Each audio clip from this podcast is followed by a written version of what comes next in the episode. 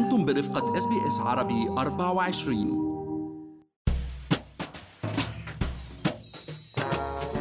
مع الإقبال المتزايد على عمليات الشراء أونلاين بتصير معلومات حساباتنا البنكية والبطاقات الائتمانية عرضة للاستعمال الخاطئ أو الاحتيال. وأيضا يكثر احتمال أنه نحول مبالغ مالية عن طريق الخطأ أو ندفع مرتين لنفس المنتج بالغلط. فشو الحل لهالمشكلة يا ترى؟ معكم مرام اسماعيل من بودكاست لنحكي عن المال.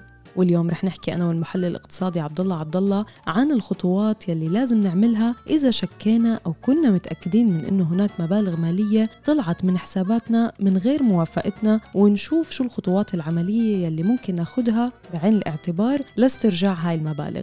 بس خليني أذكركم إنه كل اللي بنقال بهاي الحلقة هو على سبيل المعلومات العامة فقط وليس نصيحة خاصة. عبد الله موسم الأعياد والإجازات وشراء الهدايا والقيام بالحجوزات أونلاين على الأبواب ومعه بتزيد نسب الشكاوى من عمليات الاحتيال وعمليات التحويل المالية الغير مرغوب فيها. طبعا أكيد من حساباتنا البنكية. يعني ما في أزبط من هالوقت لنحكي عن هذا الموضوع. مزبوط آه، هذا الوقت المناسب وخاصة يعني هلا مع الأسواق رجعت تفتح والأمور رجعت ترجع إن شاء الله لطبيعتها بنيو ساوث ويلز وفيكتوريا قريبا. وفعلا مرام يعني في ناس آه، عملتها شغلتها وعملتها القصة يعني وهي باب رزق.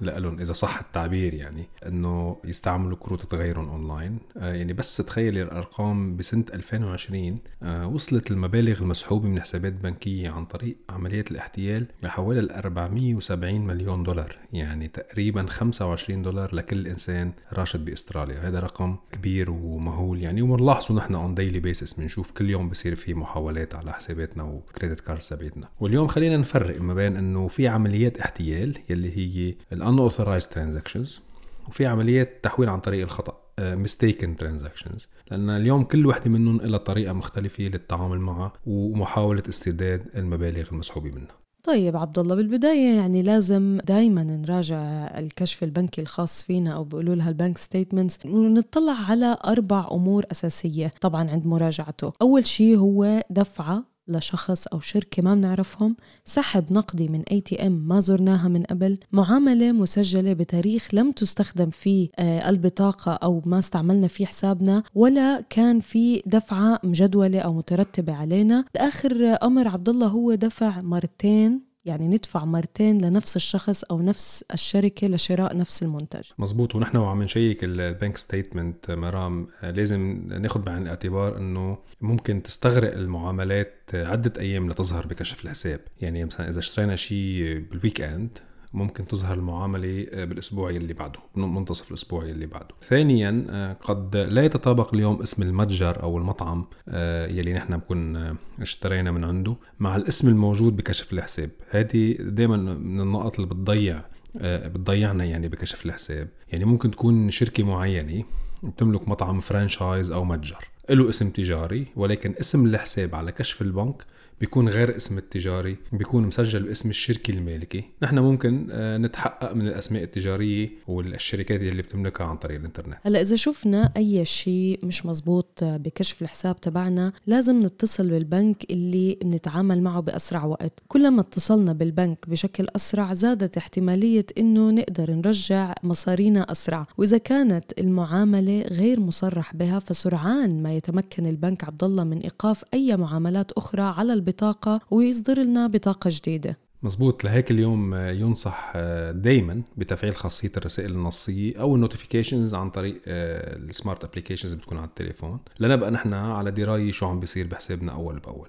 وبس نبلغ عن أي معاملة خاطئة أو أي معاملة غير مصرح بها نتأكد إنه البنك يعطينا رقم المعاملة اللي نحن فتحناها عندهم ال reference number ليكون لنا مرجع في حال الاتصال مرة تانية ودائما آه، نعرف اسم الموظف أو الموظفة ونسجل مزبوط تاريخ ووقت المكالمة لأنه اليوم بالتجربة الشخصية مرام مع يعني العديد من خدمات العملاء بعدد بنوك بأستراليا. يعني من تجربة شخصية لازم دائما نتأكد بأنفسنا بكل التفاصيل ونسجل كل ال records ويكون عندنا إياها. كلها مسجلة بالتواريخ. وللتذكير عبد الله إنه المصارف بحسب ال ePayments Code في أستراليا مجبورين يساعدونا لنعرف وين راحت المصاري أو كيف انسحبت ويساعدونا إنه نستردها حيث أمكن. صحيح وبما يخص المعاملات الغير مصرح بها ال unauthorised اللي هي بتكون عادة عمليات احتيال من المرجح إنه نقدر نستعيد المبلغ بعدة حالات. مثلا إذا تم استخدام آه، بطاقة مزورة أو منتهية الصلاحية أو محظورة أو ملغاة بهالحالة إذا قدر الأشخاص يستعملوها بيكون الخطأ من البنك.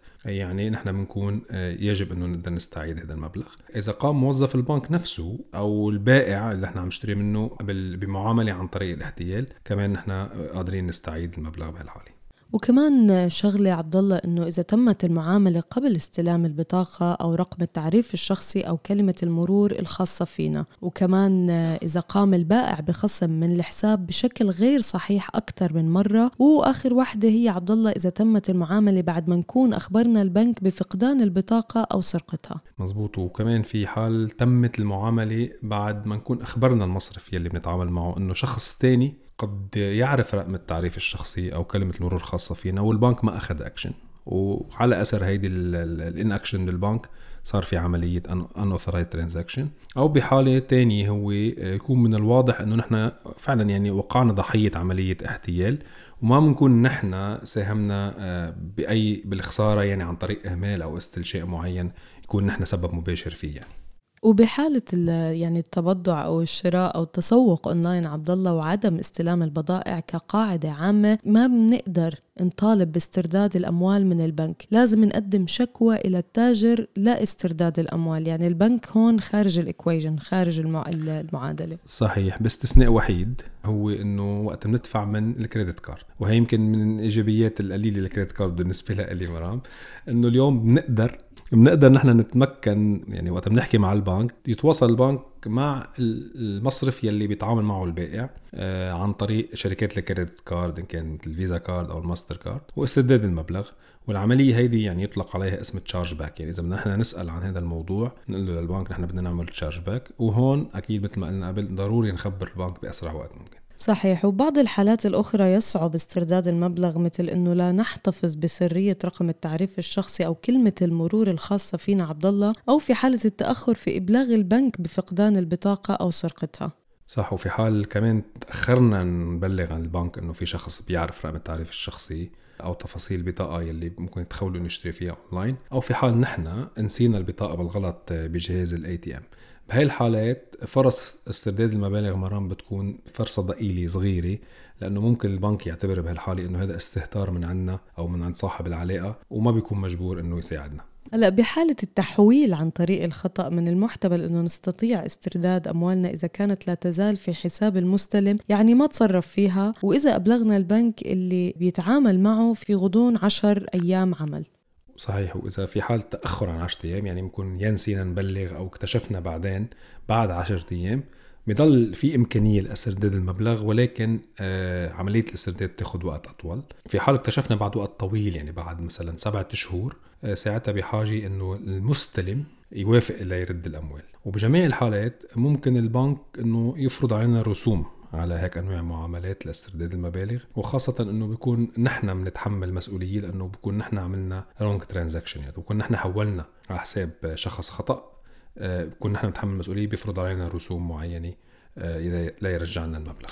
لهيك من الضروري الحفاظ على سرية يعني رقم التعريف الشخصي أو كلمة المرور أو كلمة السر وما نستخدم رمز بين كود يمكن يعني يقدر أي شخص يحذره عبد الله على سبيل المثال تاريخ الميلاد أو جزء من الاسم أو اسم الأب أو الأم أو الحيوان الأليف يعني كل الأشياء اللي بتتعلق فينا نحن والناس بتعرفها عنا. صحيح هيدي من الأمور اللي يمكن بعض الناس تلجأ لها مشان ما تنسى كلمة المرور آه، بس بصير سهل. إنه الشخص الثاني يحذرها. وكمان في ناس بتلجأ إنه تكتب رقم التعريف الشخصي أو كلمة مرور على ورقة ويحطوا الورقة بالمحفظة. في حال دارت المحفظة آه، ساعتها الكارت والبطاقة مرور كله بيكون ضاع معها لهيك اليوم أفضل إنه ما نكتب أي شيء بأي مكان. وفي نقطة كمان أساسية يمكن بعض الأحيان بنهملها إنه نحن لازم دايما نخبي مزبوط نحن وعم ندخل رقم التعريف الشخصي أو نكون عم نسحب من ال ATM أو أي جهاز EFTPOS لأنه يعني ما تتخيلي مرام قديش في ناس متربصة إنه تقدر تحصل على معلوماتنا الشخصية وعلى معلومات البنك ويستفيدوا مثل ما قلنا. يعني في ناس آه، باب رزق إذا صح التعبير لهم هذا الموضوع. بالنهاية مستمعينا بنتمنى لكم رحلة تسوق ممتعة وآمنة. وخليكم معنا في بودكاست لنحكي عن المال. كل أسبوع لنواكب كل المستجدات اللي بتهم حياتنا المالية والعملية في أستراليا.